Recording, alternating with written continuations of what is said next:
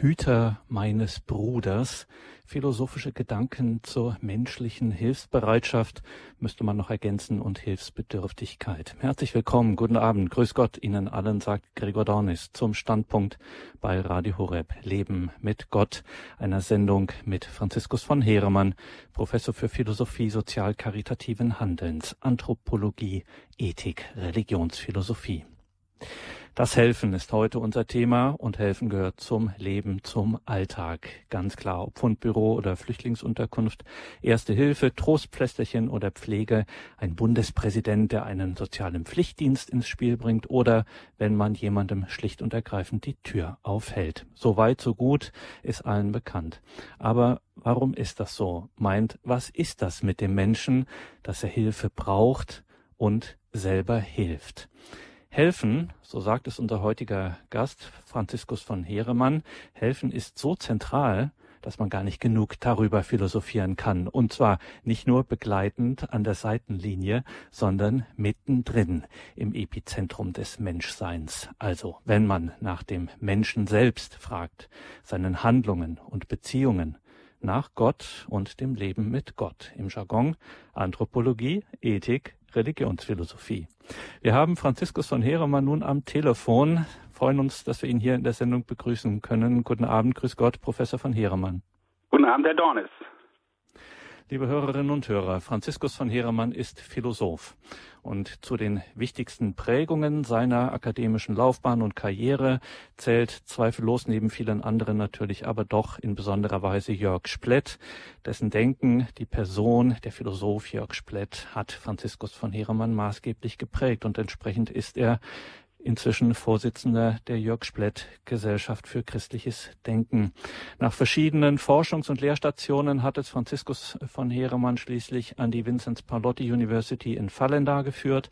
Dort hat er besagten Lehrstuhl, ein Stiftungslehrstuhl für Philosophie sozial-karitativen Handelns inne. Und, das sei hier auch noch erwähnt, Franziskus von Heeremann führt über das sozial-karitative Handeln nicht nur akademische Salongespräche, sondern seit seines Erwachsenenlebens ist Franziskus von Heeremann in diesem Bereich sozial-karitativ engagiert, maßgeblich im Malteserorden. Dieser Einsatz wurde dann auch mit dem Bundesverdienstkreuz am Bande gewürdigt. Über einen wesentlichen Schwerpunkt seines Einsatzes sprechen wir dann zum Auslang der Sendung auch noch. Libanon, dazu dann später mehr. Professor von Heeremann, also Sie sind Inhaber eines Stiftungslehrstuhls für Philosophie sozial-karitativen Handelns. Das hört man nicht alle Tage. Ich muss gestehen, ich habe diesen Titel in der Vorbereitung der Sendung tatsächlich das erste Mal gehört, dass es so einen Lehrstuhl gibt, Philosophie sozial-karitativen Handelns. Klären Sie uns auf, was ist es, was hat es auf sich mit diesem außergewöhnlichen Lehrstuhl? Was ist hier Ziel und Zweck?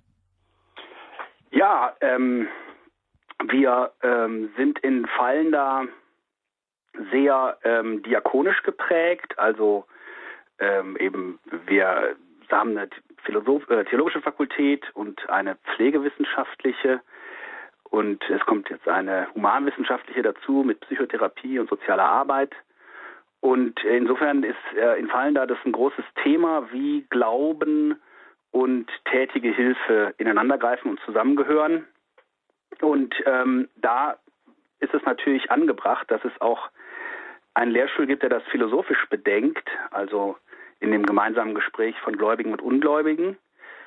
Und ähm, wie Sie ja auch schon eingangs gesagt haben, ist Helfen für mich äh, ein Lebensthema und hat deswegen immer auch in meiner Philosophie ähm, stark im Fokus gelegen.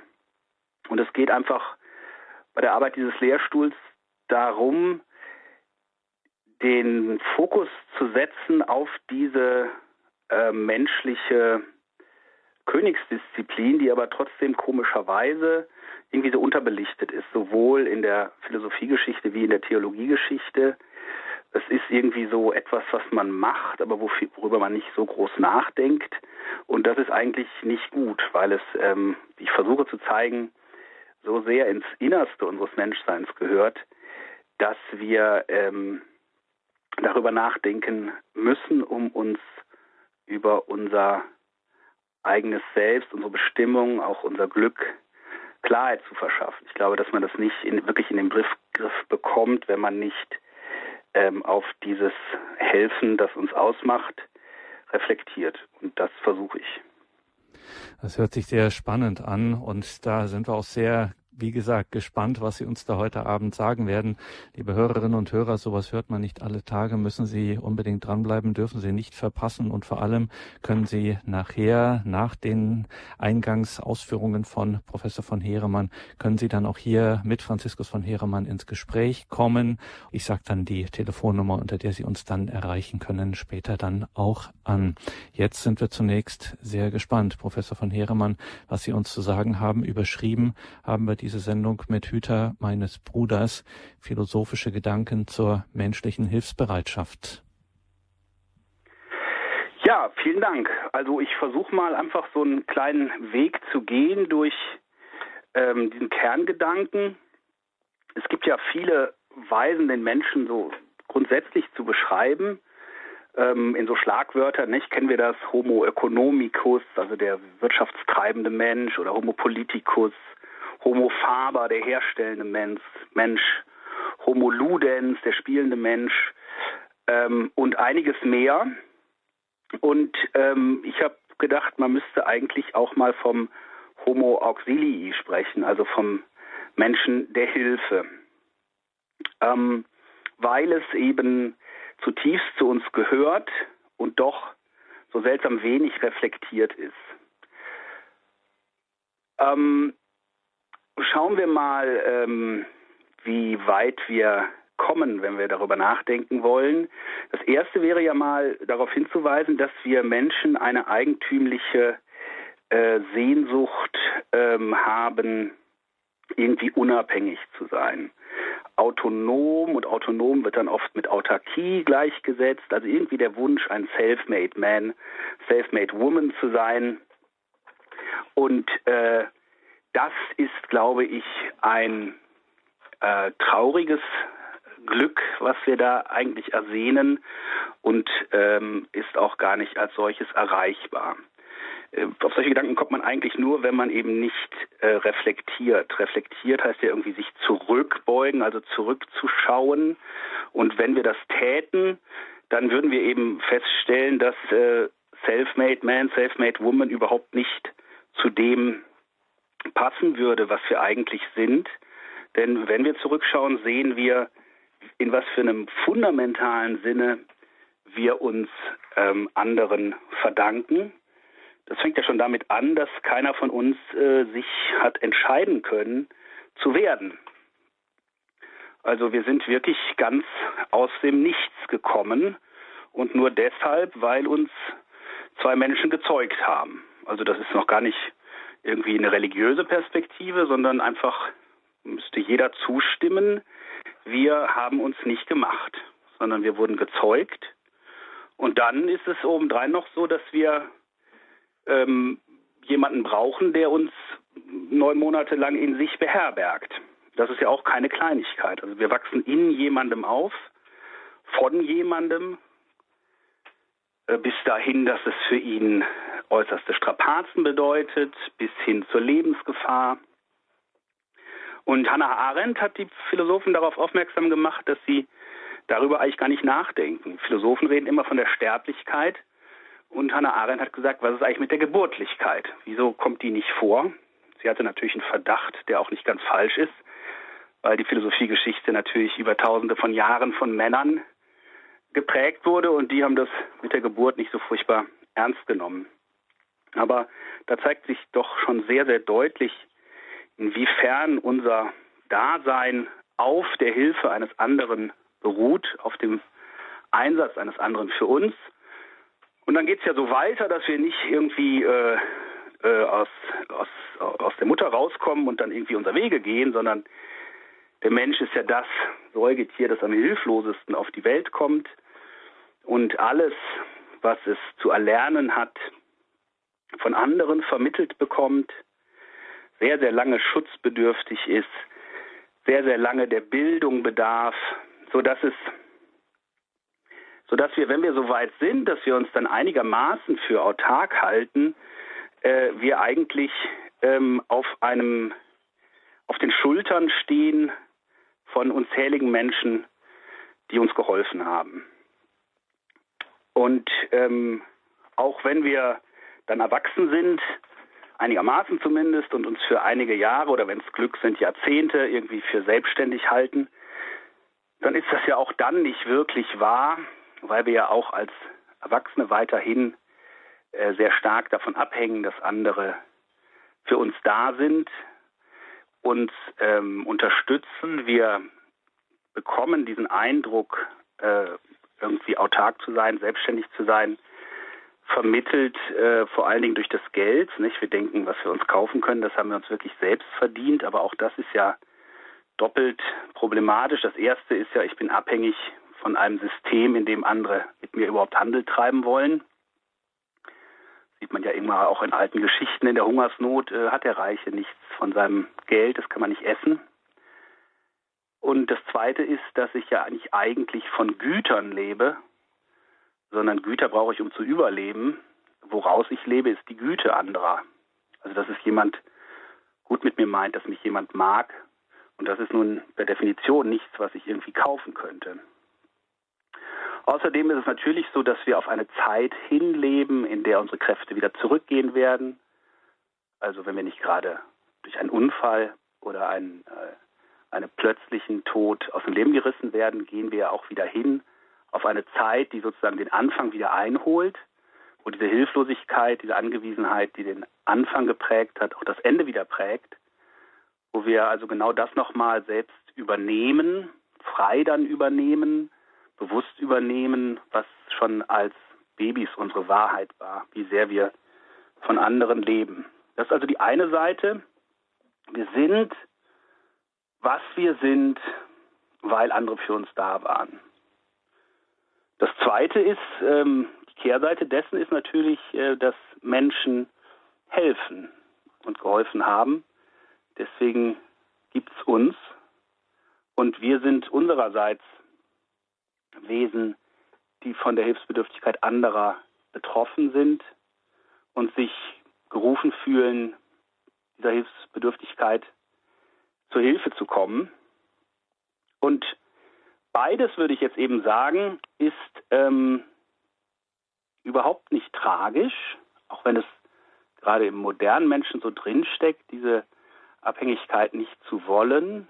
Ich behaupte, ähm, beides ist eigentlich gehört zu unserer Erfüllung, zu dem, was man Glück nennt. Und ich meine, es zeigt sich am deutlichsten, wenn wir auf die schauen, äh, die wie aus einem wie aus einer besseren Welt immer hervor zu blinken scheinen, und das sind äh, die Kinder und die Liebenden. Da kann man eigentlich immer sehr, sehr schön ablesen ähm, die größten Wahrheiten über den Menschen. Wenn man auf die Kinder schaut, ist zunächst mal auffällig, dass es für die gar nicht beschämend ist, abhängig zu sein und angewiesen zu sein, sondern das Selbstverständlichste der Welt und dass es ein Teil ihrer, ihres Zaubers und ihrer Anmut ist, ihre selbst, ihre Bedürftigkeit nicht zu verbergen, sondern sogar einzufordern, dass man ihnen zu Hilfe kommt mit einer äh, sozusagen Majestät in der Angewiesenheit.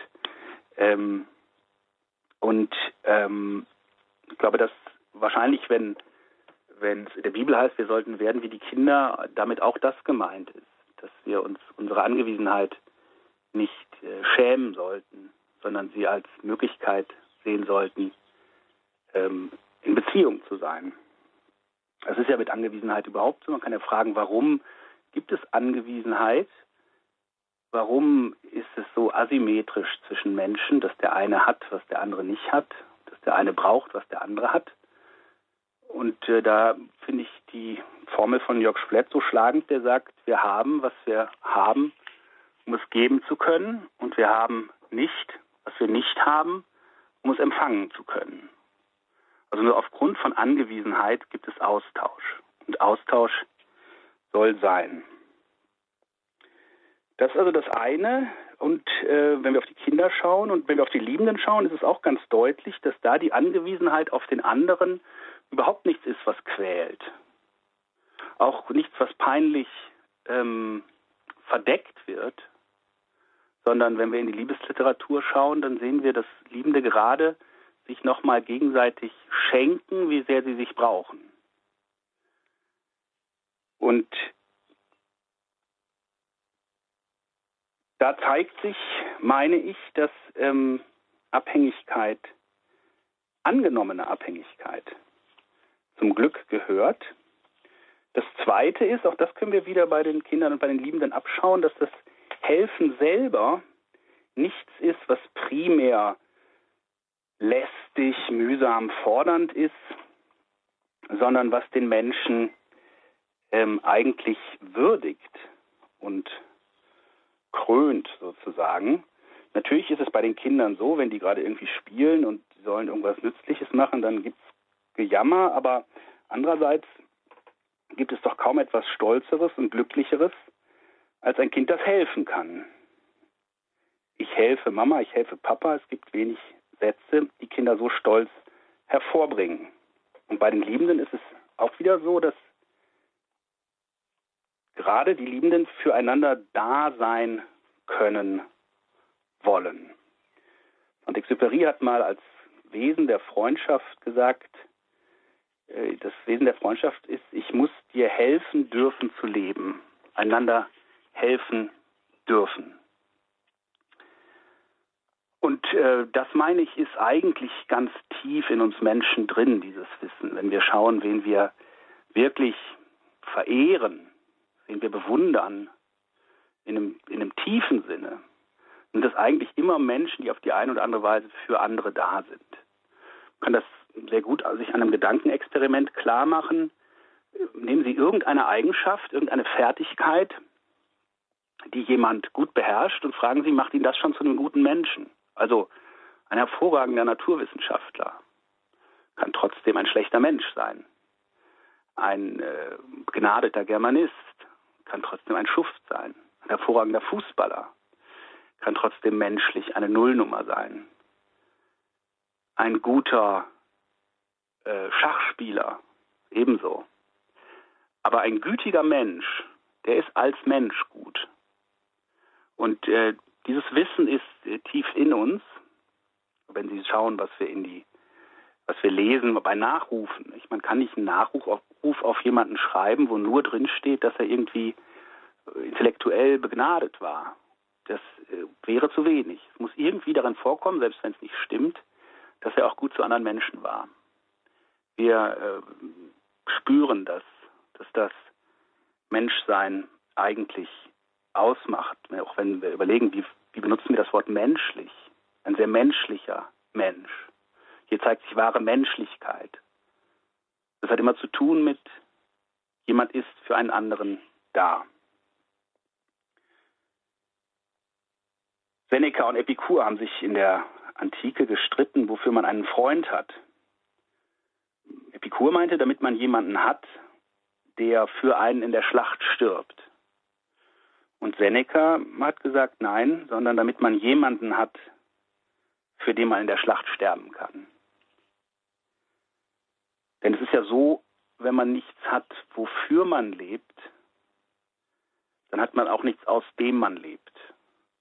Denn das Leben einfach so ist für uns äh, nicht hinreichend. Das reicht bei den Topfpflanzen, die leben da so vor sich hin und mehr muss auch nicht. Oder bei den Tieren, da geht es um Erhaltung des Lebens, Weitergabe des Lebens. Aber der Mensch, nochmal ein Splett-Zitat, ist das Wesen, dem sein Leben nichts mehr wert ist, wenn ihm nichts mehr wert ist als sein Leben. Also wir können, wir können nicht nur, wir müssen fragen, wofür leben. Und wenn wir keine Antwort darauf haben, erdrückt uns das. Und dieses Für zeigt sich, meine ich, besonders im Miteinander, im Füreinander, in dem, was wir Hilfe nennen. Und an der Stelle machen wir eine kurze Musikpause, um dann noch einige Schritte weiterzugehen.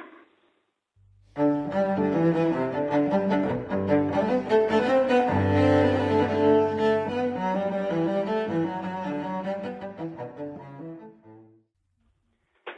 Ja, machen wir weiter. Also der erste Gedankenschritt war ja sozusagen anthropologischer Natur. Also die Anthropologie fragt, was ist der Mensch? Und meine Antwort war, er ist vor allem ein Wesen der Hilfe, ein Wesen, das lebt, weil ihm geholfen wird und das lebt, um zu helfen. Gehen wir jetzt einen Schritt weiter in die ethische Frage, was soll der Mensch? Denn bisher könnte man ja sagen, ja gut, das ist, äh, macht ihn anscheinend glücklich, aber ist es auch das, was er soll? Gibt es hier einen Anspruch? Und das meine ich, ist eigentlich uns allen ganz klar, auch wenn wir eben dazu neigen, das nicht so zu reflektieren. Ich nehme mal als Beispiel, vor einigen Jahren in Essen war es, glaube ich, äh, ist ein Mann in der im Foyer von der Bank, wo der Kontoauszugsautomat war und der Geldautomat, äh, zusammengebrochen und vier Leute haben Geld abgehoben und gar nicht auf diesen Mann, der ihnen auch im Weg lag, reagiert. Erst der fünfte hat einen Notruf abgesetzt. Und die Hilfe kam dann letztlich zu spät. Das hat für große Empörung gesorgt. Ähm, wir sehen unmittelbar, ohne dass wir dafür irgendwie Ethik studiert haben müssen, hier ist etwas geschehen, was nie hätte passieren dürfen.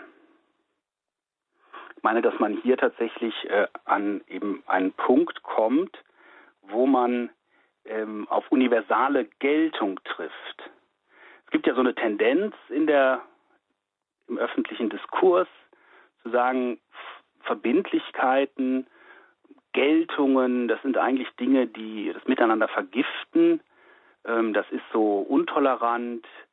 Ähm, davon sollte man eigentlich äh, abgehen. Ich meine, hier ist so ein Punkt, wo sich ganz deutlich zeigt, es muss universale Geltung geben. Äh, nur so ist überhaupt Menschlichkeit möglich. Wie soll man ähm, davon ähm, darauf verzichten können, angesichts so einer Situation zu sagen, naja gut, es ist halt Geschmackssache, ob man hilft oder nicht.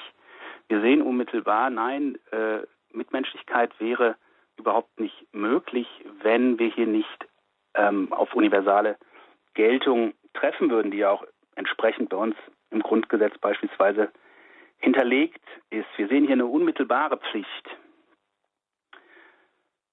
Und ähm, das scheint mir ähm, ganz wesentlich zu sein. Und ähm, wer uns da sehr hilft und aus der Philosophiegeschichte herausragt, als jemand, der das wie eigentlich keiner vor ihm ähm, ins Wort gehoben hat und systematisiert hat, ist tatsächlich Immanuel Kant mit seinem kategorischen Imperativ, der ja in der dritten Formulierung sagt, ähm, handle, behandle, ich verkürze jetzt mal, jeden Menschen als Zweck und nie bloß als Mittel. Kant hat über Jahre darüber überlegt, ob er diesen kategorischen Imperativ irgendwie ableiten kann, von irgendwoher ableiten kann und ist irgendwann zu dem Schluss gekommen, nein, es ist dasjenige, was uns unmittelbar bewusst ist. Wenn ich das von anderswo ableiten würde, würde ich eigentlich diese Intuition zerstören. Denn ähm, wenn jemand fragt, warum soll ich den anderen anständig behandeln, dann fragt er ja nach Gründen, die außerhalb des Anstandes liegen. Also der Anstand selber, behandelt den anderen anständig, ist für ihn offensichtlich nicht einleuchtend. Jetzt will er Gründe dafür haben. Das wären aber, was könnten das für Gründe sein? Das könnten nur Gründe sein, die bei seinem Eigennutz ansetzen. Anständig sein heißt aber gerade, dass der Eigennutz nicht das Zentrale ist. Das heißt, man würde durch die Begründung des kategorischen Imperativs aus dem Eigennutz das, was der kategorische Imperativ eigentlich sagt, nämlich behandle deinen Nächsten als Zweck an sich selbst, gerade zerstören, weil man ihn sozusagen rückführen würde auf den Egoismus, auf den Eigennutz. Und insofern ist eine Begründung des kategorischen Imperativs gar nicht möglich. Später hat das immer so ganz kurz gesagt. Er hat gesagt, äh, auf die Frage, warum soll ich anständig sein, lässt sich eigentlich nur antworten, das fragt kein anständiger Mensch. Also insofern scheint mir auch, dass wir im Helfen eigentlich den Kern, den Kern der Ethik berühren, diese Verpflichtung für den anderen. Das taucht ja auch im Titel der Sendung auf. Äh, bin ich der Hüter meines Bruders? fragt kein, nicht? Und das ist ja keine Frage eigentlich, sondern eine Frechheit. Äh, er versucht sich ja damit aus der Situation zu winden, dass Gott nach seinem Bruder Abel fragt. Aber im Grunde sieht man schon, äh, das ist ein Aufbegehren, es ist eigentlich schon ein sich herauswinden aus der Situation, denn eigentlich ist es genau das, was wir sind, Hüter unseres Bruders. Nochmal, es wird eben ganz deutlich in äh, sozusagen unter dem Brennglas in den Situationen der unmittelbaren Nothilfe, wo jemand nicht überleben kann, wenn ich nicht äh, eingreife, wenn ich nicht helfe. Aber es zieht sich, meine ich, durch unser gesamtes Miteinandersein hindurch. Jetzt müssen wir noch einen Schritt weitergehen, nämlich ähm, von Platon stammt der, das Wort, das Gute ist mehr als retten und gerettet werden. Also gemeint ist damit, es geht nicht bloß um ein Handeln. Es geht nicht bloß um ein Handeln.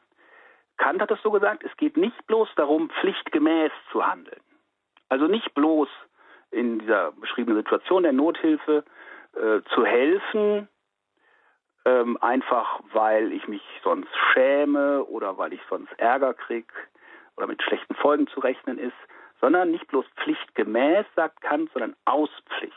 Also aus diesem Willen heraus, aus diesem Willen heraus, der weiß, dass er verpflichtet ist, seinem Bruder, seiner Schwester zu Hilfe zu kommen. Ähm, also es geht nicht bloß darum, dem anderen Güter bereitzustellen, sondern dem anderen mit Güte zu begegnen. Nehmen wir dafür wieder eine konkrete Situation. Stellen Sie sich vor, eine, eine Frau, die sich müht mit einem viel zu schweren Koffer auf der Treppe zum Bahnsteig. Ein junger Mann bleibt stehen und bietet ihr freundlich an, den Koffer aufs Gleis zu tragen. Die Dame nimmt das Angebot an und ist dankbar. Jetzt dieselbe Situation, aber kein Passant bietet seine Hilfe an, deshalb spricht die Dame einen Bahnangestellten an, der zwar pflichtgemäß, aber sehr unfreundlich und unter großem Murren ihren Koffer ans Gleis trägt. Die Dame ist froh, dass ihr Problem gelöst wurde, aber sie ist nicht dankbar. Dankbarkeit gibt nur Sinn, wenn sie sich auf einen freien und den dankbaren, um, seine, um seinetwillen meinenden Willen bezieht. Also Dankbarkeit heißt anerkennen, dass jemand etwas zu meinem Wohl, um meines Wohles willen getan hat. Deshalb ist Dankbarkeit verknüpft mit Glück. Wer glücklich ist, ist dankbar und wer, glücklich, wer dankbar ist, ist glücklich. Weil Dankbarkeit das Bewusstsein ist, um seiner selbst willen bejaht zu sein.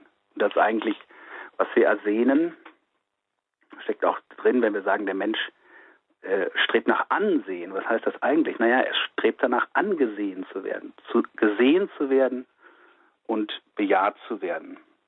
Das ist das, ähm, was wir brauchen, um, ähm, um erfüllt leben zu können. Das ist das, was wir brauchen, um uns überhaupt entwickeln zu können.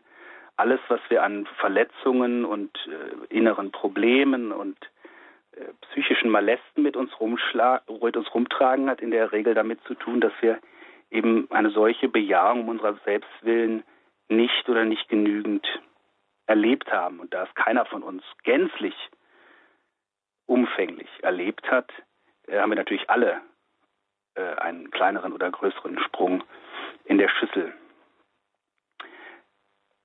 also so sehr wir ohne Hilfe nicht überleben können, Glück erleben wir nur in dem Maße, wie wir erfahren, dass andere uns wertschätzen oder ungeschützt ausgedrückt uns lieben. Und das ähm, meine ich, so kann man schon ethisch einholen, äh, dass es stimmt, wenn Paulus sagt, eines schuldet ihr einander immer, nämlich die Liebe. Die Liebe ist nicht sozusagen eine, eine Zusatzdisziplin etwas, was, äh, worauf vielleicht Christen abfahren oder andere gute Menschen, sondern sie ist tatsächlich der Kern dessen, was wir einander schulden. Das meine ich, lässt sich schon von Kant her zeigen, wenn er sagt, behandle den anderen als Zweck. Was heißt als Zweck? Zweck ist etwas, was um seiner Selbstwillen sein soll. Um seiner Selbstwillen, das heißt, ich bejahe, dass du bist um deinetwillen. Und das ist ziemlich genau ähm, das diejenige Haltung, die wir Liebe nennen. Nochmal Hannah Arendt hat es ganz kurz gesagt, die Liebe sagt volo ut sis, ich will, dass du seist. Insofern ist es, meine ich, nicht christliches Eigengut oder christliche Übergebühr, die Liebe zu fordern, sondern es ist das Herz der Ethik. Eine Liebe, die nicht hilft, liebt nicht, aber eine Hilfe, die nicht liebt, hilft nicht beziehungsweise genauer eine solche Hilfe hilft in den Dimensionen, ohne die wir nicht überleben können, aber nicht in der Dimension, aus der wir leben. Insofern lässt sich, glaube ich, ganz kurz ähm, sagen, das hat Emmanuel Levinas auf den Punkt gebracht, der große jüdische Philosoph, das Gute ist die Güte, le bien et la bonté.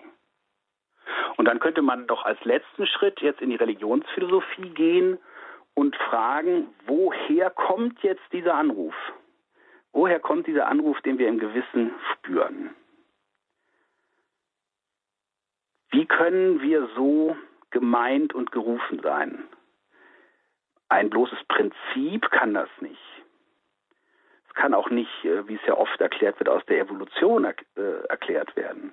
Die Evolution kann äh, erklären Instinkte und Triebe, aber nicht, dass ein Instinkt oder ein Trieb absolute Autorität hat. Zumal unsere Triebe sich ja widersprechen. Nicht? Es gibt sowohl einen altruistischen Trieb, dem anderen zu helfen, wie den Trieb, sich in Sicherheit zu bringen. Das heißt, mit Rückgriff auf die Triebe ist das gar nicht lösbar. Sondern die Frage ist, was soll ich jetzt von dem, was widerstreitend in mir ist? Und das Sollen sagt, du bist Hüter deines Bruders. Wo kommt das her?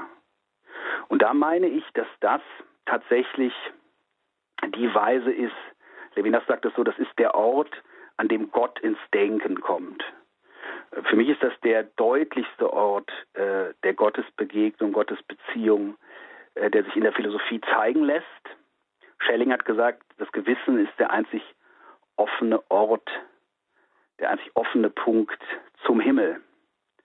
Weil sich hier eben was zeigt, es zeigt sich unser Gemeintsein, unser Gerufensein, das, der Anruf im Gewissen sagt, wer, wenn nicht du, wann, wenn nicht jetzt.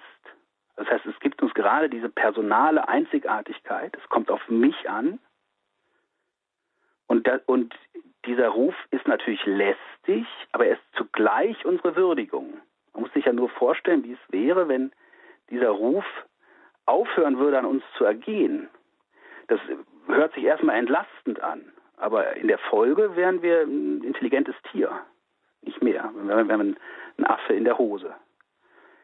Es ist gerade dieser Ruf, der uns Würde gibt. Warum? Weil wir durch diesen Ruf Auge in Auge mit Gott sind, so könnte man sagen. Es ist, weil eben das Gute, das Gute, und das ist das Erstaunliche, das Gute sagt, sei gut. Das Gute sagt nicht, sei gut, aber nicht so gut wie ich. Sondern das Gute sagt, sei wie ich. Biblisch heißt das dann, ihr, seid, ihr sollt vollkommen sein, wie euer Vater im Himmel vollkommen ist. Aber es zeigt sich schon ethisch, nicht? Das Wort für das Gute und das Wort für das, was wir sein sollen, ist dasselbe. Das heißt, hier zeigt sich etwas Höchstes, das uns beauftragt, das uns einlädt, an seiner eigenen Niveau teilhaben zu dürfen. Paulus sagt das so auf dem Areopag zu den Griechen, zitierte einen griechischen Dichter und sagt, er zitiert ihn, wir sind von seiner Art. Das Gute will, dass wir von seiner Art sind. Wir sind auf sein Niveau gehoben. Und, äh, und was will es ja? Es will eben, dass, es, dass wir die Güte, die es uns gegenüber zeigt, indem es uns zur Freiheit beruft, dass wir diese Güte verlängern in die Welt hinein. Levinas sagt das so, Gott biegt die Bewegung, die auf ihn hingeht, ab und sendet mich zum Bruder. Also Gott lässt uns an seiner Güte teilhaben, indem er uns zu unserem Nächsten sendet. So dass ähm, hier schon, meine ich, hoffe ich, sich philosophisch zeigen lässt, dass Gott als Gott absoluter Güte zu denken ist.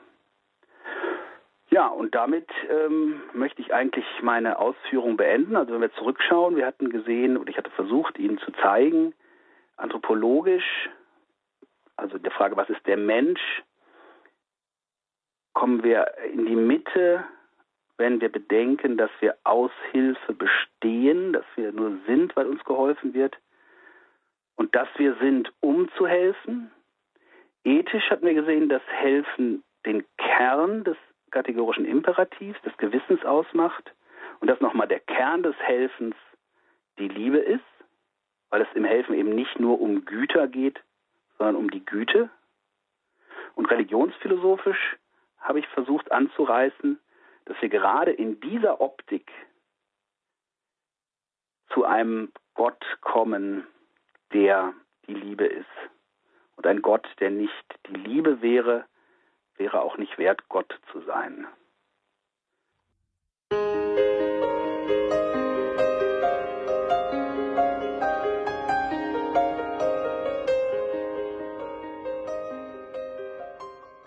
Philosophische Gedanken zur menschlichen Hilfsbereitschaft, eine Sendung mit dem Professor für Philosophie sozial-karitativen Handelns, Professor Franziskus von Heeremann aus Fallenda von der dortigen Vinzenz Pallotti University.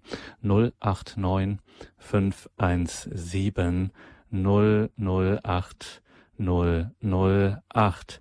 Ja, Ihre Worte, Professor von Heeremann, haben offensichtlich bewegt. Wir haben Anruf in der Leitung. Gehen wir zunächst nach Duisburg zu einer Anruferin, die uns von dort aus angerufen hat. Grüß Gott, guten Abend nach Duisburg. Ja, guten Abend, Herr äh, von Heeremann. Ähm, ich habe folgende Frage. Ich habe jetzt so schnell eingeschaltet und bei der Hausarbeit so ein bisschen gehört und äh, nicht alles total verstanden, aber die Hilfsbereitschaft ich meine von mir selber, ich wäre hilfsbereit, aber manchmal ist das, dass ich wie zu hilfsbereit bin. Also dass, dass dann eher das, ähm, so eine Abwehrhaltung entsteht. Und da wollte ich Sie fragen, ob Sie in die Richtung mir irgendwie einen Tipp geben könnten sozusagen oder wie man das einordnen kann. Also ich, ich pflege und begleite hier meinen 89-jährigen Vater und ja, da bin ich halt viel in der Hilfsbereitschaft, aber manchmal ist das alles irgendwie wie zu viel und da bin ich so ein bisschen in, in innerer Suche und Frage und Not eigentlich. Mhm. Ja, vielen Dank. Das ist natürlich ein ganz wichtiger Aspekt, äh, über den ich auch geredet hätte, wenn, wenn wir jetzt mehr Zeit hätten. Das ist natürlich ähm, gerade für eine Philosophie der Hilfe ein ganz, ganz wichtiger Aspekt, dass ähm, helfen eben auch, ähm, wie soll man sagen, ähm, uns ähm, oder wir auf eine Weise helfen können, die uns auslaugt. Ähm, darüber äh, muss man natürlich nachdenken und äh, dazu auch was sagen können. Ähm, ich würde da vielleicht mal versuchen, zwei Szenarien zu unterscheiden. Also das eine ist, dass ich in eine Situation gestellt bin, äh, die einfach in sich äh, fordernd ist und äh, mich auch immer wieder mal an meine Grenzen oder über die hinausführt. Das andere ist, das kann damit zusammenhängen, muss es aber nicht, dass ähm, ich mich in einer Weise über das Helfen definiere, dass ich, ähm, man spricht dann, wenn es krankhaft ist, vom Helfersyndrom, also dass ich mich so übers Helfen definiere, äh, dass ich äh, sozusagen gar keine anderen Lebenshaltungen, in denen ich meinen Selbstwert auch spüre, habe und äh, mich deswegen zur Stabilisierung meines eigenen Selbstwertgefühls quasi auspower und äh, ausnutze. Und das ähm, soll natürlich nicht sein. Also ähm, vielleicht ist es wichtig, der erste Punkt, dass wir noch, bevor wir helfende Wesen sind, ja Wesen sind, die Hilfe empfangen. Und es ist auch nicht so, dass das einfach gleichrangig nebeneinander stünde, sondern das eine kommt ja zuerst. Wir empfangen, bevor wir geben können. Wir könnten auch gar nichts geben, wenn wir nicht empfangen würden was sollten wir dann geben? Und ähm, insofern ist es äh, wichtig, und das ist natürlich ähm, dann situationsabhängig, wie das geht, aber dass wir immer wieder äh, eben verstehen, dass wir nicht bloß gebende Wesen sind, sondern abhängige Wesen, Wesen, die empfangen müssen, um geben zu können. Und dass wir deswegen auch eine Verpflichtung uns selbst gegenüber haben. Ich selbst bin ja nicht weniger wertvoll als mein Nächster. Das ist ja gleichgestellt, also sowohl in der Bibel wie auch bei Kant. In der Bibel heißt das, liebe deinen Nächsten wie dich selbst. Bei Kant heißt das, äh, behandle jede Person, behandle jeden Menschen, sowohl jeden anderen wie in deiner eigenen Person als Zweck. Das heißt, wir haben Pflichten uns selbst gegenüber und die sind genauso ernst. Äh, und ähm, die, denen müssen wir nachkommen. Wir müssen äh, auf uns achten. Wir sollen auf uns achten. Auch um des Helfen willens. Äh, die, der Quell des Helfens versiegt, wenn wir uns nicht selber hinreichend zu Hilfe kommen. Und es gibt eben viele Dinge, die können wir nur uns selbst zukommen lassen. Nicht? Keiner kann an meiner Stelle schlafen ausreichend oder keiner kann an meiner Stelle ausreichend essen oder gesund essen. Keiner kann sich an meiner Stelle bilden und so weiter. Das heißt, in einer gewissen Weise sind wir uns äh, auf, auf eine sehr ernste Weise anvertraut, ähm, auch als etwas, was zu hüten ist. Und das muss man eben schauen, wie man wie man in der Situation, in die man gestellt ist, also erst im zweiten Fall, wenn man sich äh, sozusagen ähm, äh, überall Hilfsbeziehungen sucht, dann muss man versuchen, aus dieser Haltung rauszukommen und neu zu erkennen, dass man zunächst mal empfangender ist und das auch leben. Und dann kann es aber eben auch sein, wie Sie es schildern, in der Situation, wo die ich mir gar nicht ausgesucht habe, sondern in der ich bin, was kann ich tun, um, wie kann ich die Situation gestalten und ändern, dass meine Ressourcen nicht austrocknen, dass ich nicht auf der Strecke bleibe. Man muss ja auch nochmal sehen, dass das ja auch gar nicht im Sinne dessen ist, dem ich helfe. Der, dem ich helfe, hat ja gar nichts davon, wenn ich dabei auf der Strecke bleibe und wenn er ein einigermaßen guter Mensch ist, will er das auch gar nicht. Das heißt, in dem Fall würde ich ihm ein Opfer bringen, das er noch nicht mal will. Und deswegen ist es wichtig, äh, dann zu schauen, wie kann ich Räume schaffen, in denen ich aufatmen kann, in denen ich äh, das tun kann, von dem ich weiß, dass es mir gut tut, dass es mir wieder Luft unter die Flügel bringt. Religiös nochmal gesagt, da verstärkt sich ja nochmal, ähm, dass wir ähm, da nochmal in einer, in einer noch tieferen Weise viel mehr Empfangende sind als Gebende und nur geben können, was wir empfangen. Jesus sagt das ja so, äh, nee, im Johannesbrief ist es, glaube ich, im Johannesbrief, nicht darin besteht die Liebe, oder ist es doch im Johannesevangelium, jetzt weiß ich nicht genau, nicht darin besteht die Liebe, dass wir ihn geliebt haben, sondern dass er uns geliebt hat. Ähm, das ist eine erstaunliche Formulierung. Darin besteht die Liebe, dass er uns liebt. Das scheint mir sehr tief zu sein und ganz wichtig. Denn ähm, das wäre das Erste. Das ist eigentlich das, worauf alles beruht im geistlichen Leben. Wirklich an sich herankommen zu lassen und immer wieder zu meditieren, dass seine Liebe bedingungslos und reuelos mir gilt bis ins Letzte. Und dass dann meine Liebe, mein Helfen, meine Nächstenliebe nicht der Versuch ist oder nicht der Versuch sein darf, mich bei Gott lieb Kind zu machen, sondern meine Antwort auf seine Liebe. Das, was aus seiner Liebe zu mir entspringt. Das scheint mir ganz, ganz entscheidend zu sein, weil wir Menschen dahin tendieren, uns äh, bei Gott Liebkind zu machen und zu hoffen, wir würden dadurch seine Liebe gewinnen. Und die können wir eben gar nicht gewinnen, weil sie uns immer schon gilt.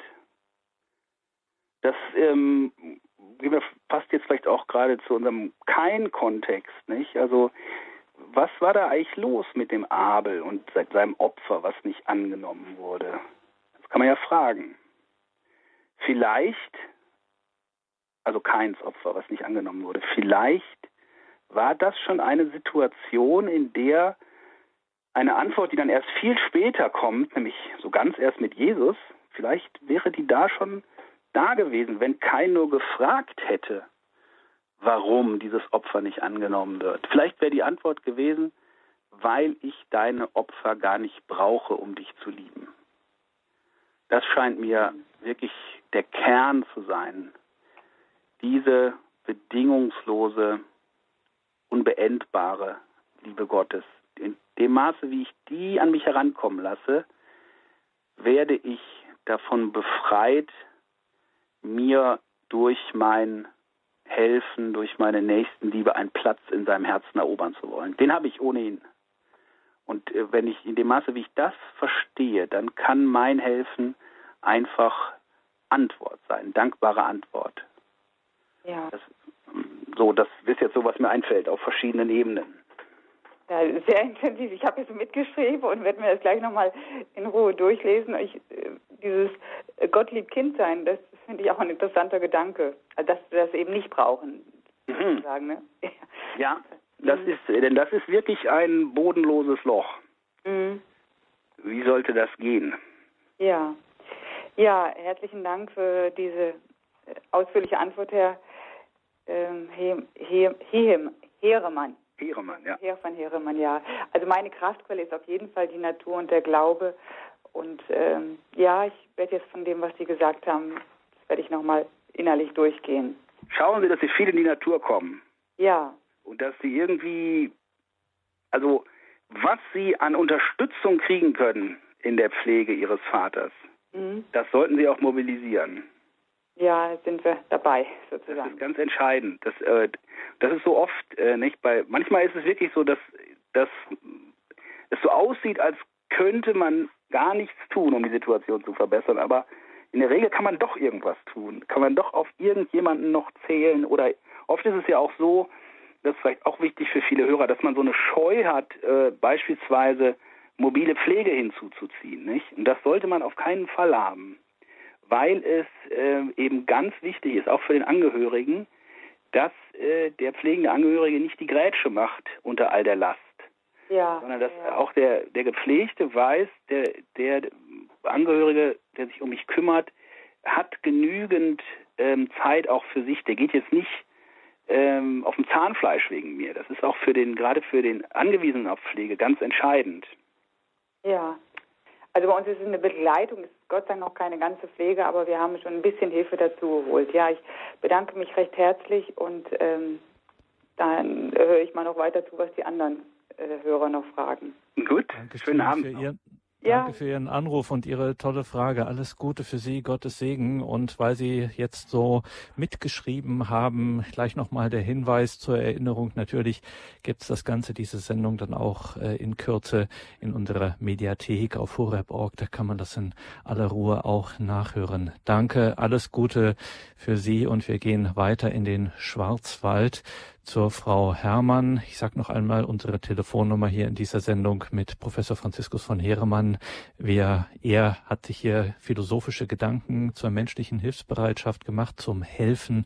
Und darüber kommen wir jetzt hier ins Gespräch unter der 089 517 008 008. Das ist eine deutsche Telefonnummer. Das heißt, natürlich können Sie auch außerhalb von Deutschland hier anrufen, dann eben mit der deutschen Vorwahl. Das ist die 0049. Und dann geht es direkt weiter mit der 89517 008 008. Und jetzt gehen wir in den Schwarzwald nach Heiligenbrunn zur Frau Herrmann. Guten Abend dahin. Ja. Grüß Gott, Frau Herrmann. Guten Abend, Herr Professor Ehrenmann. Ich habe einen Teil mitgehört und es ist mir aufgefallen, bevor ich etwas empfange, muss ich ja auch ein großes Vertrauen zu dem Nächsten haben. Und das ist ja auch bestimmt die, der Fels praktisch, würde ich sagen, die, das Vertrauen, einen Felsen an den anderen. Und äh, das mit dem Hilfsbereit, die Hilfsbereitschaft, die kann auch äh, irgendetwas verwirklichen. Das heißt, das heißt, ähm, wenn der andere merkt, dass ich zum Beispiel vieles kann, dann äh, werde ich zu diesem Punkt auch hingezogen, zum Beispiel beim Geschirr äh, spülen und so weiter und so fort. Ja, und da wird man manchmal dann auch ausgenützt. Und das darf eben nicht sein, sich ausnützen lassen. Aber ich habe auch schon anderen äh, auch viel Freude bereitet, da, indem ich die Badewanne geputzt habe, als ich fertig war mit Baden und die Badewanne sauber und getrocknet, dass der andere eben geschont ist. Mhm. Dankeschön für diesen Beitrag, Frau Herrmann. Ja, jetzt haben wir schon das zweite Mal auch die Frage, Professor von Heeremann, die Frage nach den, ich sag's mal so, die Schattenseiten des Helfens. Ähm, also wenn ich äh, so ein Vertrauen aufbringe und mir zum Beispiel helfen lasse in meiner Hilfsbedürftigkeit, dann bin ich natürlich auch immer angreifbar. Das heißt, ich muss darauf vertrauen, äh, dass diese Hilfe, die mir dazu teil wird, dem allem entspricht, was Sie heute idealerweise gesagt haben, nämlich dass sie aus Freiheit kommt, aus Liebe kommt, aus Schenken wollen äh, und so weiter. Aber die Hilfsbedürftigkeit macht mich auch verletzbar oder mhm. zeigt, dass ich verletzbar bin, so rum.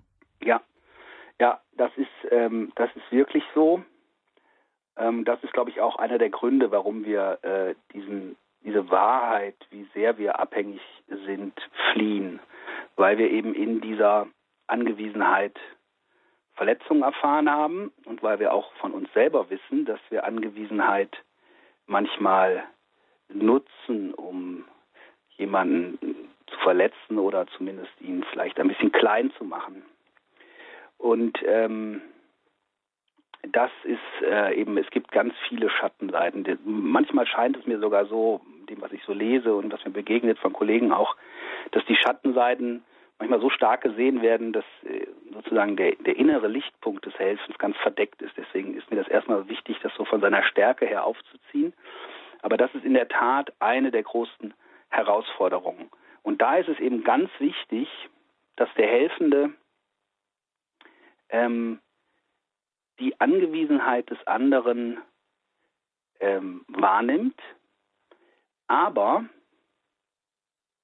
alles tut, was er kann, um den anderen, ähm, äh, jetzt fällt mir nur gerade das neudeutsche Empowern ein, also um den anderen äh, eine möglichst große Selbstständigkeit zu verleihen. Das ist ganz wichtig. Es gibt nämlich im Helfen die Gefahr, äh, dass der Helfer äh, diese Situation, dass er äh, mächtiger ist als der andere, dass er sozusagen die Not des anderen lösen kann, dass er die so berauschend findet, dass er gerade noch mal will, dass der andere angewiesen bleibt. Das ist eine große Gefahr. Ähm, äh, das äh, nennt man dann paternalistisches Helfen oder so, nicht? dass man gerade noch mal den anderen in dieser Angewiesenheit hält, damit man für ihn unersetzlich bleibt. Und das ist ganz wichtig, dass der Helfer sich davon nicht ähm, in Versuchung führen lässt, sondern soweit es geht, dem anderen äh, ermöglicht, möglichst selbstständig zu sein. Insofern steckt im, im Helfen auch was Selbstloses drin, als dass das Helfen eigentlich immer auf, an dem Ast sägt, auf dem es sitzt.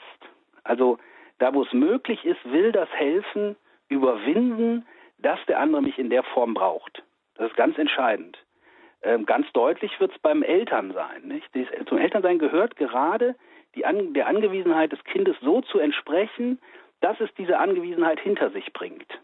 Also wir schauen unseren Kindern liebevoll in die Augen, damit das Kind irgendwann uns den Rücken zuwenden kann, um in die Welt hinauszugehen.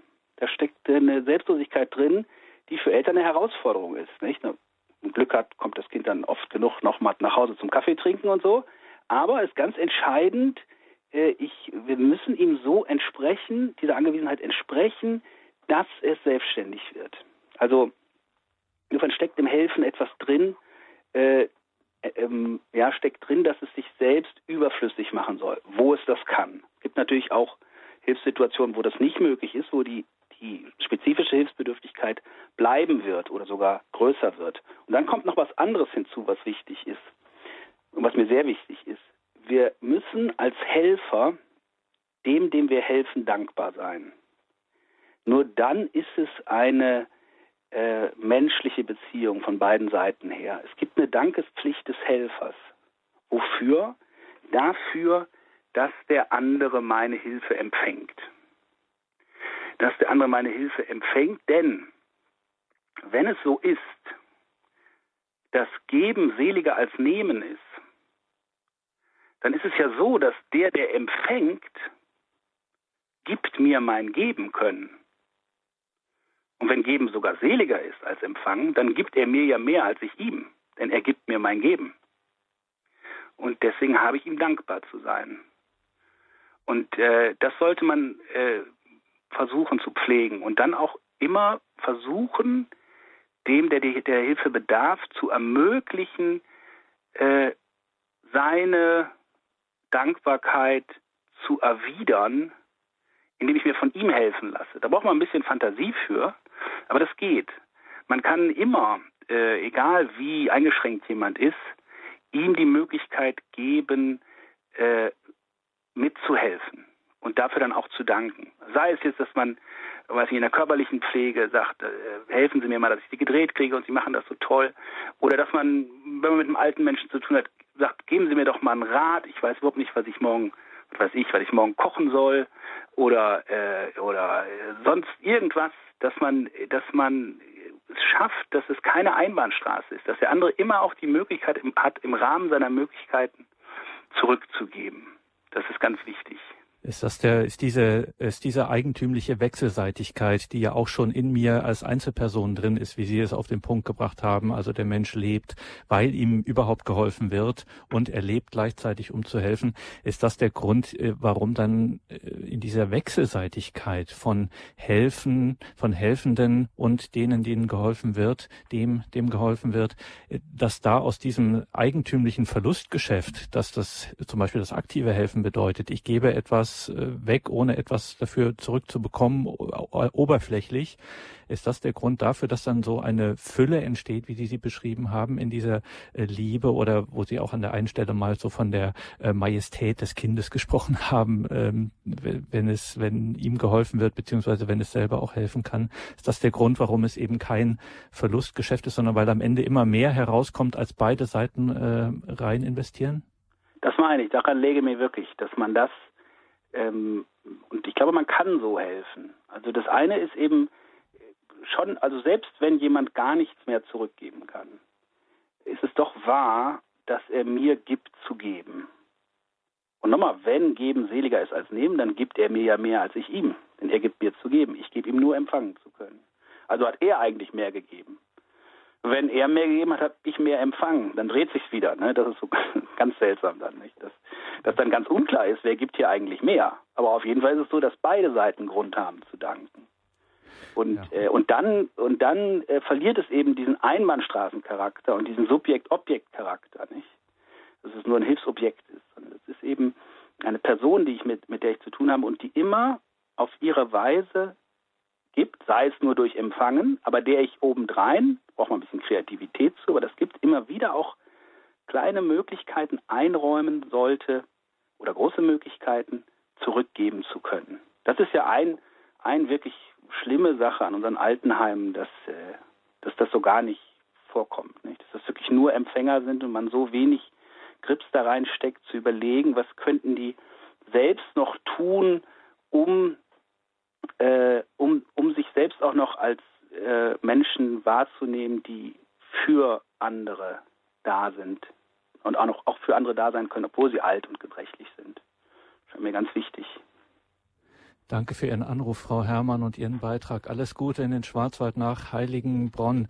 Und jetzt müssen wir zu Frau Opitz gehen nach Stuttgart, die schon lange in der Leitung wartet. Jetzt sind Sie dran, Frau Opitz. Schön, dass Sie jetzt hier sind. Grüß Gott nach Stuttgart. Ja, grüß Gott und guten Abend. Vielen Dank für diese grundsätzlichen Ausführungen. Die geben mir viel Stoff, um weiterzudenken. Ich möchte jetzt aber gerne das kleine Nebengleis betreten, das Sie uns am Anfang so kurz hinwarfen, Herr äh, von Heremann.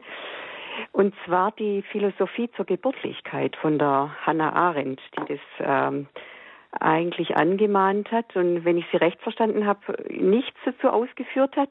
Wenn ja, würde es mich interessieren. Wenn sie es nicht gemacht hat, gibt es da andere, die, den, die dieses Thema aufgreifen? Oder was würden Sie selber denken, was zu dem Thema wichtig wäre. Denn das ging mir so plötzlich auf. Tatsächlich, wir reden viel über die Sterblichkeit und die und den Tod, aber die Geburtlichkeit, allein der Begriff ist ja schon ein bisschen für uns befremdlich. Also wird da gerne ein bisschen mehr dazu hören von Ihnen. Mhm. Ja, vielen Dank. Also ähm, Hannah Arendt hat das ähm, hat das eben behandelt ähm, und es ist wirklich ein bisschen beschämend, dass äh, dass wieder erst im, im 20. Jahrhundert, ähm, dass jemand derartig der Philosophie ins Stammbuch schreiben musste, weil die da einfach vorher nicht drüber nachgedacht haben. Das hängt natürlich äh, schon damit zusammen, dass das ein Männergeschäft war. Ähm, wer das jetzt dann weiter wirklich so aufgegriffen hätte, dass ich es interessant fände, fällt mir jetzt aktuell nicht ein. Da müsste ich nochmal drüber nachdenken. Aber es fällt mir jetzt eben tatsächlich aktuell nicht ein. Ähm, aber schauen wir nochmal auf die Sache. Also es ist ähm, doch wirklich interessant, dass wir, also wenn wir äh, sozusagen theologisch sagen, Schöpfung aus nichts, wir sind aus nichts geschaffen. Äh, es gibt keine Präexistenz der Seele. Nicht? Es ist ja nicht so, dass, äh, dass äh, der liebe Gott da lauter Seelen im Himmel hat und die steckt er dann irgendwie in irgendwelche Babys rein, sondern der Mensch, also wie, das spiegelt sich jetzt direkt für, für jeden Menschen, gläubig oder nicht, nachvollziehbar, darin, dass man schon auf der geschöpflichen Ebene sagen kann, wir sind aus nichts geschaffen. Weder Ei noch Samenzelle ist ein, ist ein Würdewesen. Das sind auch nicht zwei halbe Menschen, sondern erst zusammen ergibt sich dieser totale Neuanfang eines Freiheitswesens. Und ähm, um das jetzt eben nicht äh, irgendwie ähm, im Labor oder äh, äh, wie, wie ein Deus ex machina einfach plötzlich, sondern in dieser erstaunlichen Situation, dass der Mensch in einem anderen beginnt. Und ähm, da zeigt sich doch sehr, sehr deutlich, wie sehr wir einander anvertraut sind. Also dass unsere erste Heimat, die uns ja auch ungeheuer prägt, ein Mensch ist. In einem Menschen, von ihm leben wir. Und äh, bis dahin, das hatte ich ja auch kurz angerissen, dass diese Bereitschaft ja bedeutet, heute nicht mehr so sehr wie früher, aber prinzipiell dennoch, dass hier jemand sein Leben riskiert, damit ein anderer sein kann. Vieles, vieles auf sich nimmt. Ähm, wenn das unsere Herkunft ist, und das bleibt ja unsere Herkunft, nicht? Das ist ja überhaupt so mit der Vergangenheit, das müssen wir uns auch klarer machen, als dass es ist, als uns das oft ist. Die Vergangenheit vergeht ja nicht einfach, sondern äh, sie bleibt ja da. Es ist zwar vorbei, aber es ist gewesen und es ist für immer gewesen. Das nennen wir dann perfekt. Perfekt. Es ist zwar vorbei, aber es ist da als Gewesenes. Es geht in unser Wesen ein. Also es gehört zu uns, diese Form der Herkunft in einem anderen. Und dann wäre es ja verwunderlich, äh, wenn in dem Moment, wo wir diese Hut, wo wir diesen Raum verlassen, wir ab dann äh, sozusagen ähm, diese äh, schlechthinnige Abhängigkeit von den anderen verlieren würden. Das bleibt natürlich nicht mehr in dieser radikalen Form, aber es bleibt doch ein Wasserzeichen von Menschsein, dass wir ähm, nur mit und von anderen leben können. Also dass wir immer das ist vielleicht ein wichtiger Gedanke, nicht, dass wir immer unser Leben anderen verdanken. Und äh, das, äh, da kann vielleicht ein bisschen die Philosophie aufrütteln, weil eines unserer Probleme ist ja, dass wir so wenig, ähm, wenig gedankenvoll sind, dass wir so wenig auf das Unselbstverständliche reflektieren, dass das Unselbstverständliche uns selbstverständlich ist, dass wir es einfach für gegeben und normal halten. Und äh, dabei müsste man darüber doch mal immer wieder neu nachdenken, wie sehr wir durch und durch von anderen leben. Und wenn wir das täten, wären wir vielleicht auch dankbarer und menschlicher. Ähm, achten Sie mal darauf, wenn Sie einfach so durch Ihren Tag gehen, was von dem, was Sie tun, davon abhängt, dass andere Menschen das ihre getan haben. Da kommt man an gar kein Ende. Feuerbach hat das so ein bisschen frech gesagt. Der hat gesagt, insofern sind die Menschen Anthropophagen, also Menschenfresser, nämlich eben, dass sie voneinander leben. Ganz, ganz prinzipiell. Und äh, das ist vielleicht so die Verlängerung der Geburtlichkeit, die das ganze, ganze Dasein äh, durchzieht. Religionsphilosophisch könnte man wieder sagen, äh, was ist das Ungeheures, wie sehr Gott dem Menschen, den Menschen dem Menschen anvertraut. Das ist eigentlich das größte Abenteuer, das er verantwortet. Weil es natürlich bedeutet, wie sehr das missbraucht werden kann und missbraucht wird. Aber es scheint so zu sein, dass es das ist, was er will, trotz allem, dass wir voneinander, miteinander, füreinander leben. Und es ist ja nicht so, ich höre das immer wieder und ich wundere mich dann immer auch von Theologen, dass gesagt wird, Gott hätte keine Hände und wir wären seine Hände. Ähm, das leuchtet mir eigentlich nicht ein. Warum sollte der keine Hände haben? Also gut, jetzt nicht so Hände wie wir, aber es ist, glaube ich, falsch beschrieben, wenn man sagt, es ist seine Machtlosigkeit. Das ist es nicht. Er könnte durchaus alles selber machen, aber er will es nicht. Er sagt, wie das beim, bei der Brotvermehrung heißt, gebt ihr ihnen zu essen. Das ist, was er will. Warum will er das? Ja, das hat äh, Duns Scotus gesagt, quia vult condiligentes, weil er Mitliebende will. Weil er uns eben an diesem seinem Adel teilhaben lassen will. Dieses für den anderen Dasein. Das ist, glaube ich, der tiefste Grund, warum er uns so sehr gegen anvertraut uns anvertraut, einander anvertraut und das eigentlich in der Regel nicht durch Wunder überspringt. Warum nicht? Weil das größere Wunder ist, dass äh, wenn jemand zu essen braucht, äh, dann ist, wäre es ein Wunder, dass es einfach vom Himmel runterfällt. Das größere Wunder ist, dass jemand sein Essen mit ihm teilt. Und das schönere Wunder. Weil dann ja nicht nur Gott liebt, sondern auch noch der Mensch. Und dann Gottes Liebe die ja auch und gerade darin besteht, dass sie uns lieben lassen will, äh, noch deutlicher sichtbar wird. Nehmen wir den St. Martin, nicht? Das ist ja auch, der spricht auch, sagen wir mal, sehr für meine Theorie, dass Helfen so zentral ist, wenn man sich das vorstellt. Eigentlich eine ganz einfache Sache. Da vor 1500 Jahren oder noch ein bisschen mehr reitet ein Soldat durch die kalte Nacht irgendwo in Frankreich und er ist ein Bettler und der zerteilt seinen Mantel mit dem Schwert gibt dem die Hälfte. Und heute noch laufen Kinder im November durch die Straßen und besingen diesen Mann. Ja, äh, Gott hätte auch einen Mantel vom Himmel werfen können. Warum nicht? Aber das wäre nicht schöner. Schöner ist, wenn er so gibt, dass er durch uns gibt. Weil dann geschieht, was er eigentlich will, dass wir Liebende werden. Dass wir den Austausch, der in ihm immer schon ist, wenn wir in Trinitarisch denken, äh, dass wir den leben unter uns, zwischen uns und, das, und so Bild Gottes sind. Danke für Ihren Anruf, Frau Opitz. Alles Gute nach Stuttgart. Danke für Ihren Beitrag.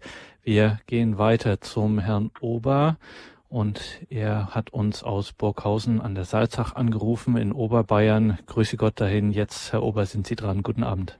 Grüß Gott, Herr Professor von Heeremann. Grüß Gott. Ähm, ich möchte es nur in ganz einfachen Worten sagen. Ich war letzte Woche mit dem Lourdes-Zug äh, aus München in Lourdes. Ach was. Äh, Wallfahrten. Und ich äh, war mit den Behinderten äh, zusammen und ich selber bin ja auch äh, schon psychisch etwas vorbelastet. Und es war eine ungeheure Erfahrung, äh, dass mir geholfen wurde und dass ich auch selber helfen konnte. Das war eine Lebendigkeit, die, die, die man sonst wirklich sehr selten nur spüren kann. Es war Liebe und Anerkennung von den Behinderten und ähm, ich selber konnte auch helfen und, ähm, und das Ganze dann noch äh, vor dem Hintergrund der Mutter Gottes, dass sie uns einfach dazu einlädt, zu ihr zu kommen und, äh, und ja, äh, für das Gute einzutreten und ähm, also füreinander da sein. Das, das ist also das große Motto gewesen. Und ähm, ja, und damit ich das vielleicht jetzt äh, zu Ende bringe, äh, ich habe es jetzt versucht mit der Arbeit zu vergleichen. Ähm, in der Arbeit ist man ja auch nur ein Rädchen. Man arbeitet mit anderen zusammen. Aber es ist so wie beim Militär, da gibt es verschiedene äh, Ränge und äh, man, man bekommt äh, Aufträge und man äh, erfüllt diese Aufträge. Das ist auch äh, eine Befriedigung in der Hinsicht, aber eben nicht zu vergleichen mit dieser Lebendigkeit, die, die beim Helfen, äh, also von Behinderten zum Beispiel eben, also zutage tritt. Und also ja, genau, das, das mhm. war es eigentlich. Dankeschön, Herr Ober. Ein äh, schöner Beitrag, wo Sie auch ein wichtiges Stichwort geliefert haben, oder ein gutes Stichwort. Äh, da kann der Philosoph sich auch eine Menge dazu sagen. Dieser Vergleich mit der Arbeit ist nicht, äh, der ist wirklich sehr aufschlussreich und vielleicht auch illustriert er einiges, weil das hat ja in der Philosophie auch eine starke Rolle gespielt, so in den letzten 200 Jahren, dass man gesagt hat, also wenn die Arbeit dem entspricht, was der Mensch eigentlich, der da produziert, der da was erarbeitet, wenn das seines ist, ist und wenn er sich da hinein ausdrücken kann, dann ist sie wirklich gut. Und immer dann, wenn er sozusagen neben sich steht am Fließband und sich selber beim Arbeiten zugucken muss und wie seine Lebenszeit dahin rinnt sinnlos, äh, dann ist er sozusagen entfremdet. Und eine ähnliche Erfahrung haben wir jetzt hier äh, mit dem Helfen gemacht, wenn es äh, sozusagen in dieser authentischen Weise passiert und in dieser offensichtlich auch selbstlosen, liebenden Weise, dann bricht beim Thema Helfen und geholfen werden richtiges Leben aus. Ja, also vielen Dank, Herr Ober. Ich äh, kann Ihnen gar nicht genug zustimmen. Ähm, Sie waren ja mit dem äh, an den Kölner Zug drangehängt, nicht? Und in dem war mein Sohn dabei. Vielleicht haben Sie den gesehen, aber vielleicht auch nicht. ähm, es ist tatsächlich für mich ganz zentral, äh, das, was da in Lourdes passiert. Ähm, für mich ist das der Ort, wo am, am sichtbarsten wird, was Kirche eigentlich sein sollte. Das ist schon wirklich erstaunlich, ähm, was da passiert, dass die Kranken eine Hauptstadt haben auf der Welt. Das, äh, sowas kann eigentlich wirklich nur der Himmel schaffen. Äh, dass äh, die, die ähm, immer am Rand stehen, immer sich ihren Platz suchen müssen, äh, ständig irgendwo nicht reinkommen, übersehen werden, schräg angeguckt werden, dass die äh, die Promis an diesem Ort sind, die VIPs. Äh, das atmet dieser Ort an jeder Stelle. Also krank, kranker ist ein Ehrenname in Lourdes. Und, und, und dann eben zugleich, wie sehr ähm, da helfen gelebt wird von Tausenden und auch gerade auch in dieser in dieser wechselseitigen Beziehung. Für mich, ich bin dann mit 18 da zum ersten Mal hingefahren und das hat eigentlich mein Leben wie nichts anderes geprägt, diese Erfahrung. Ähm, und ähm, zudem ja zur Arbeit ähm, möchte ich vielleicht noch sagen, dass, ähm, dass in der Arbeit ähm, ja, wie Sie schön beschrieben haben, zum einen einmal diese, eigentlich dieses äh, Kooperieren, dieses Miteinander, dieses Ineinandergreifen, auch die verschiedenen Talente, diese Asymmetrie, der eine hat, was der andere nicht hat, dadurch ist Austausch möglich, all das gibt es in der Arbeitswelt. Ähm, es gibt zugleich äh, das, was Herr Gornis gesagt hat, diese entfremdenden Arbeitsbedingungen, also wo irgendwie gar nicht die Person abgefragt wird, sondern äh, bloß irgendeine äh, relativ stupide Tätigkeit. Aber ich möchte noch ein anderes, Heil, äh, anderes äh, Scheinwerfer auf die Arbeit richten, nämlich, dass die Arbeit ähm, insofern von der Hilfe unterschieden ist, als, sie, als wir sie vor allen Dingen als Erwerbsarbeit sehen. Also äh, wir ähm, arbeiten eigentlich, um in Urlaub fahren zu können oder um frei zu haben. Äh, das hat sich so ganz seltsam gedreht. Erst hat man in der Neuzeit gesagt, die Arbeit, die Arbeit, die Arbeit, das ist die eigentliche Würde des Menschen und so weiter. Aber eigentlich ist ähm, doch der Tenor, dass wir eigentlich arbeiten, um uns dann schließlich ausruhen zu können. Dann kann man fragen, wofür ruhen wir uns aus, ja, um dann wieder arbeiten zu können. Das ist irgendwie auch nicht so ganz befriedigend. Und ich glaube, es würde helfen, wenn man Arbeit eben auch wieder stärker als Hilfe verstehen würde. Also wenn man sie nicht darauf reduzieren würde, dass man tut, was man tut, weil man eben bezahlt wird, sondern wenn man den, das, was man in seiner Arbeit für andere Menschen tut. Ob es Briefe verteilen ist, ob es Backen ist, ob es Häuser bauen ist, was immer es ist. Also ganz gleich, was ich tue, es ist ja etwas, stelle Menschen irgendwie Güter zur Verfügung. Und das könnte ich jetzt aber zugleich nochmal mit Güte tun. Also ich könnte diese Arbeit, auch wenn sie sehr stupide ist, nochmal füllen damit, dass ich wirklich ähm, es eben nicht bloß des Geldes wegen mache, sondern und wie weit entfernt vom konkreten Menschen das auch sein mag. Ich könnte wirklich anfangen, ähm, es für die Menschen zu tun, um deren Willen zu tun, die diese Güter erhalten. Und dann wäre es eben nicht bloß Güter, sondern Güter, die Gegenwart von Güte sind. Ich möchte da vielleicht noch ganz kurz äh, eine Geschichte dazu erzählen, ähm, auch weil Sie gerade, Herr Ober, von den von den behinderten Menschen gesprochen haben. Ich habe äh, einen Freund, der hat eine eine Behindertenwerkstatt mal besucht und äh, da haben geistig Behinderte die die Tütchen gepackt für ähm, für für Flugzeuge. Also das kennen Sie ja nicht, dieses in Zellophan gefasste äh, Bundle aus Messer, Gabel, Pfeffersalz und was weiß ich. Und der äh, junge Mann mit Down-Syndrom, der, der, der packte das immer zusammen und immer wenn er die, wenn er das letzte reintat, das war der Löffel, dann sagte er guten Appetit. Obwohl ja äh, sozusagen dieser direkte Bezug zu dem Menschen, der dann irgendwann mal damit ist, ja gar nicht gegeben war, aber es war für den für den jungen Mann war das da, dass irgendwann einer mit der Tüte, die er zusammengepackt hat, essen wird. Das fand ich wunderschön. Jedes Mal gesagt hat, guten Appetit. Und so könnten wir doch alle ein bisschen mehr unsere Arbeit tun.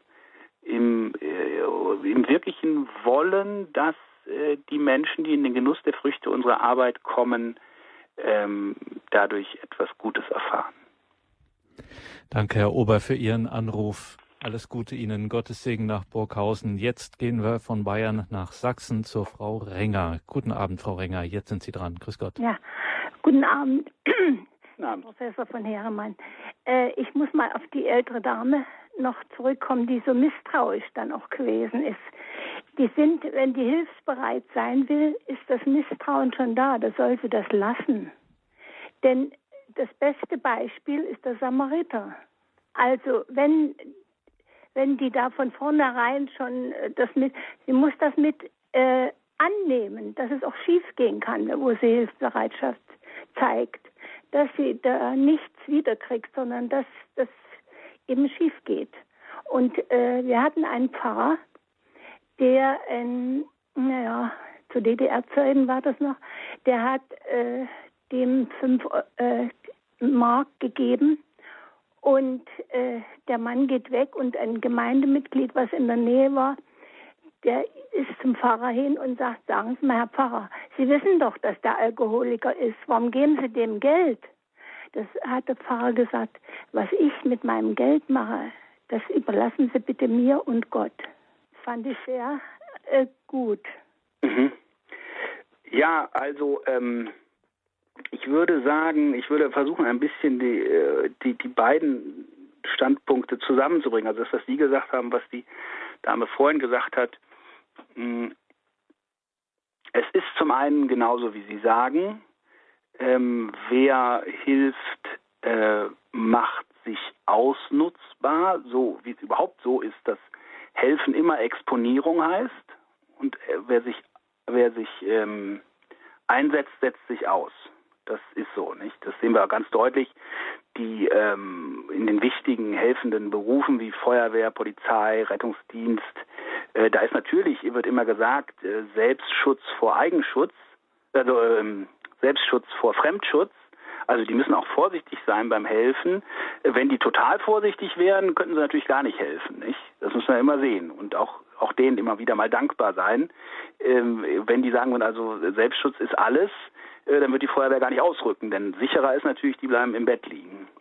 Äh, also insofern gehört zum Helfen dieses sich exponieren und auch die Gefahr des Ausgenutztwerdens.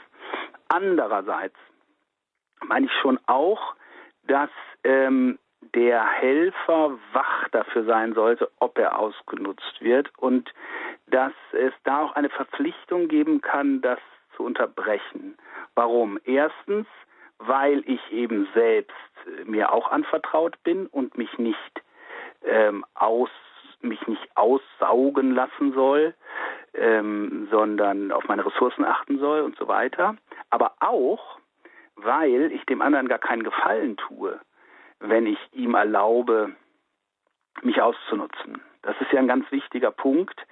Ich soll ähm, dem anderen ja ermöglichen, äh, selbst ein einigermaßen moralisch erfreuliches Wesen zu sein. Und wenn ich mich ausnutzen lasse, helfe ich ihm dabei nicht. Das ist ja auch bei Jesus ganz interessant, dass er einerseits sagt, wenn dir einer auf die linke Backe halt, äh, haut, dann halt ihm die rechte hin. Dann kommt es aber dazu, dass ihm jemand auf die Backe haut und er hält nicht die rechte hin, sondern er sagt, warum schlägst du mich? Ähm, weil wir eben äh, eine Verantwortung haben für den, der uns schlägt und auch nochmal eine Verantwortung für die, die er dann als nächstes schlägt. Nicht? Denn wenn er mit der Ohrfeige durchkommt, dann tritt er im nächsten in den Hintern.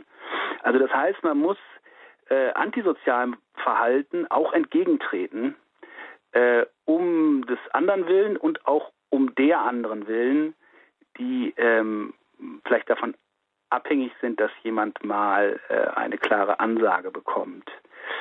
Ähm, das finde ich auch vielleicht noch ähm, interessant im Blick auf Jesus.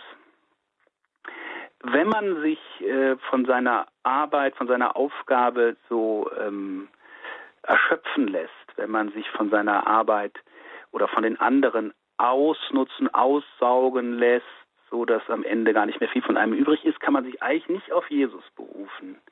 Jesus ist ganz erstaunlicher Meister der Grenzziehung.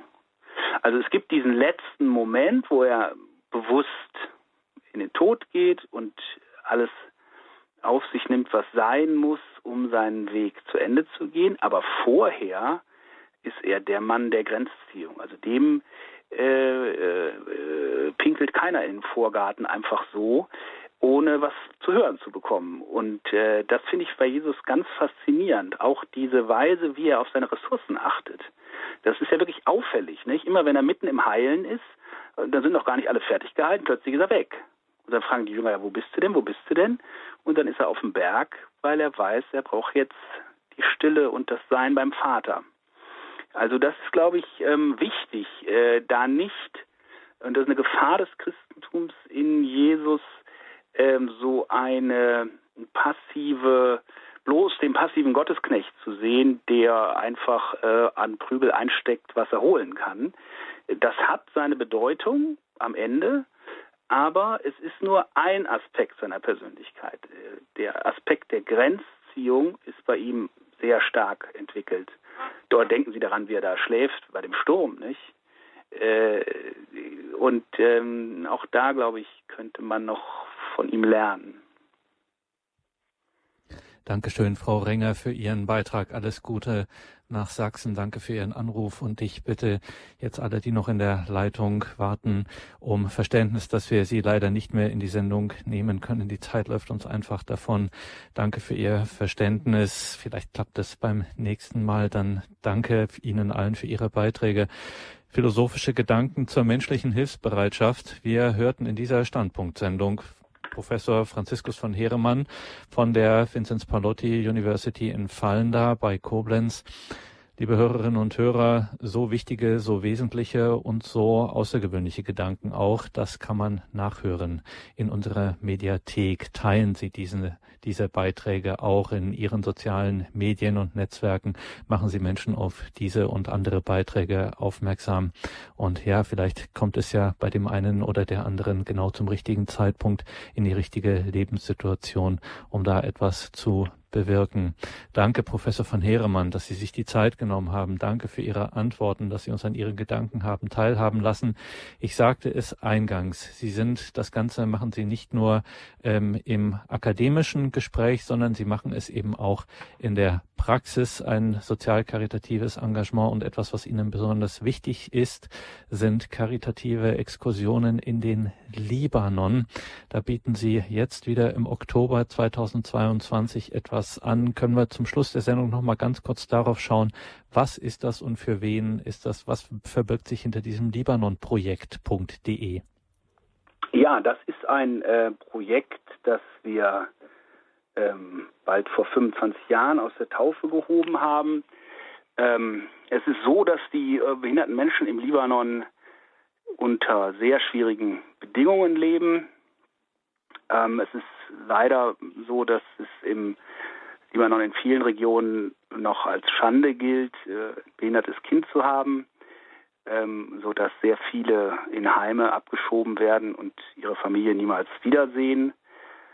Und äh, vor allen Dingen sind die Heime drastisch unterfinanziert, ähm, so dass äh, wir da Personalschlüssel sehen von 1 zu 20, also ein Helfer auf 20 behinderte Menschen und, äh, und das bei zum Teil sehr schweren Behinderungen.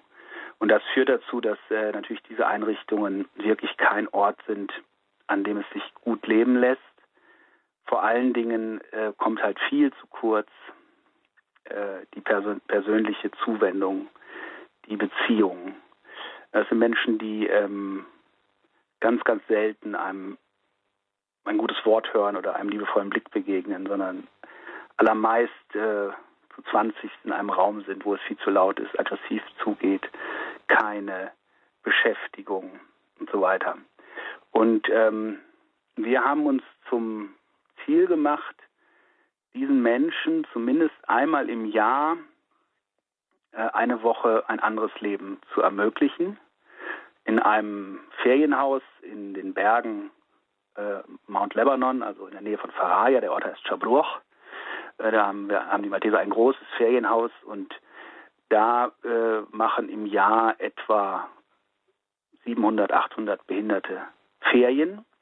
Und äh, zuständig ist immer ein Team von etwa 30 Leuten aus verschiedenen Ländern Europas, die in dieser Zeit dann das Haus betreiben und dann diese Gäste empfangen in einer 1 zu 1 Betreuung. Also jeder Gast, der kommt, hat einen Betreuer, der die ganze Woche mit ihm zusammen ist und versucht, ihm jeden Wunsch von den Lippen abzulesen.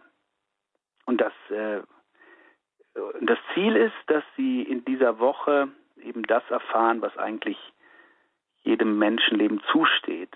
Freiheit, oder fangen wir mal auf, auf der unteren Ebene an, gutes Essen, gute Betten, schöne Aussicht, schönes Wetter, Bewegung und dann ähm, Freiheit, dass sie bestimmen, was passiert.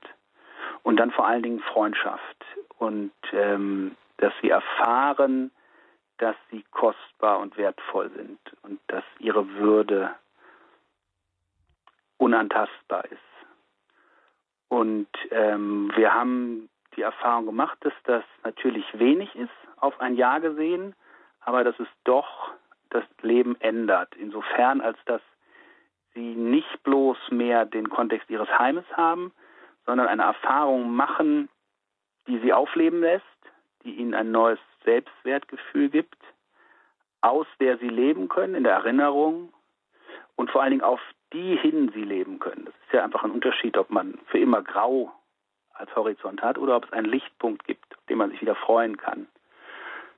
Und ähm, genau, das ist das, was wir da machen. Wie gesagt, mit vielen, vielen Teams aus ganz Europa. Ich fahre Anfang Oktober. Äh, mir ist auch mal ein Anliegen, dann auch Studenten mitzunehmen, Studentinnen.